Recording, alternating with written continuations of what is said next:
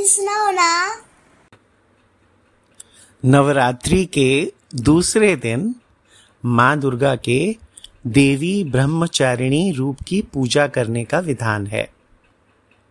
माँ ब्रह्मचारिणी के दाहिने हाथ में माला और बाएँ हाथ में कमंडल है। माँ दुर्गा ने पार्वती के रूप में पर्वतराज के यहाँ पुत्री बनकर जन्म लिया।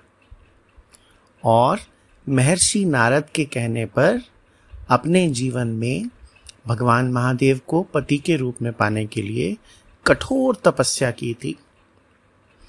हज़ारों वर्षों तक अपनी कठिन तपस्या के कारण ही इनका नाम तपश्चारिणी या ब्रह्मचारिणी पड़ा।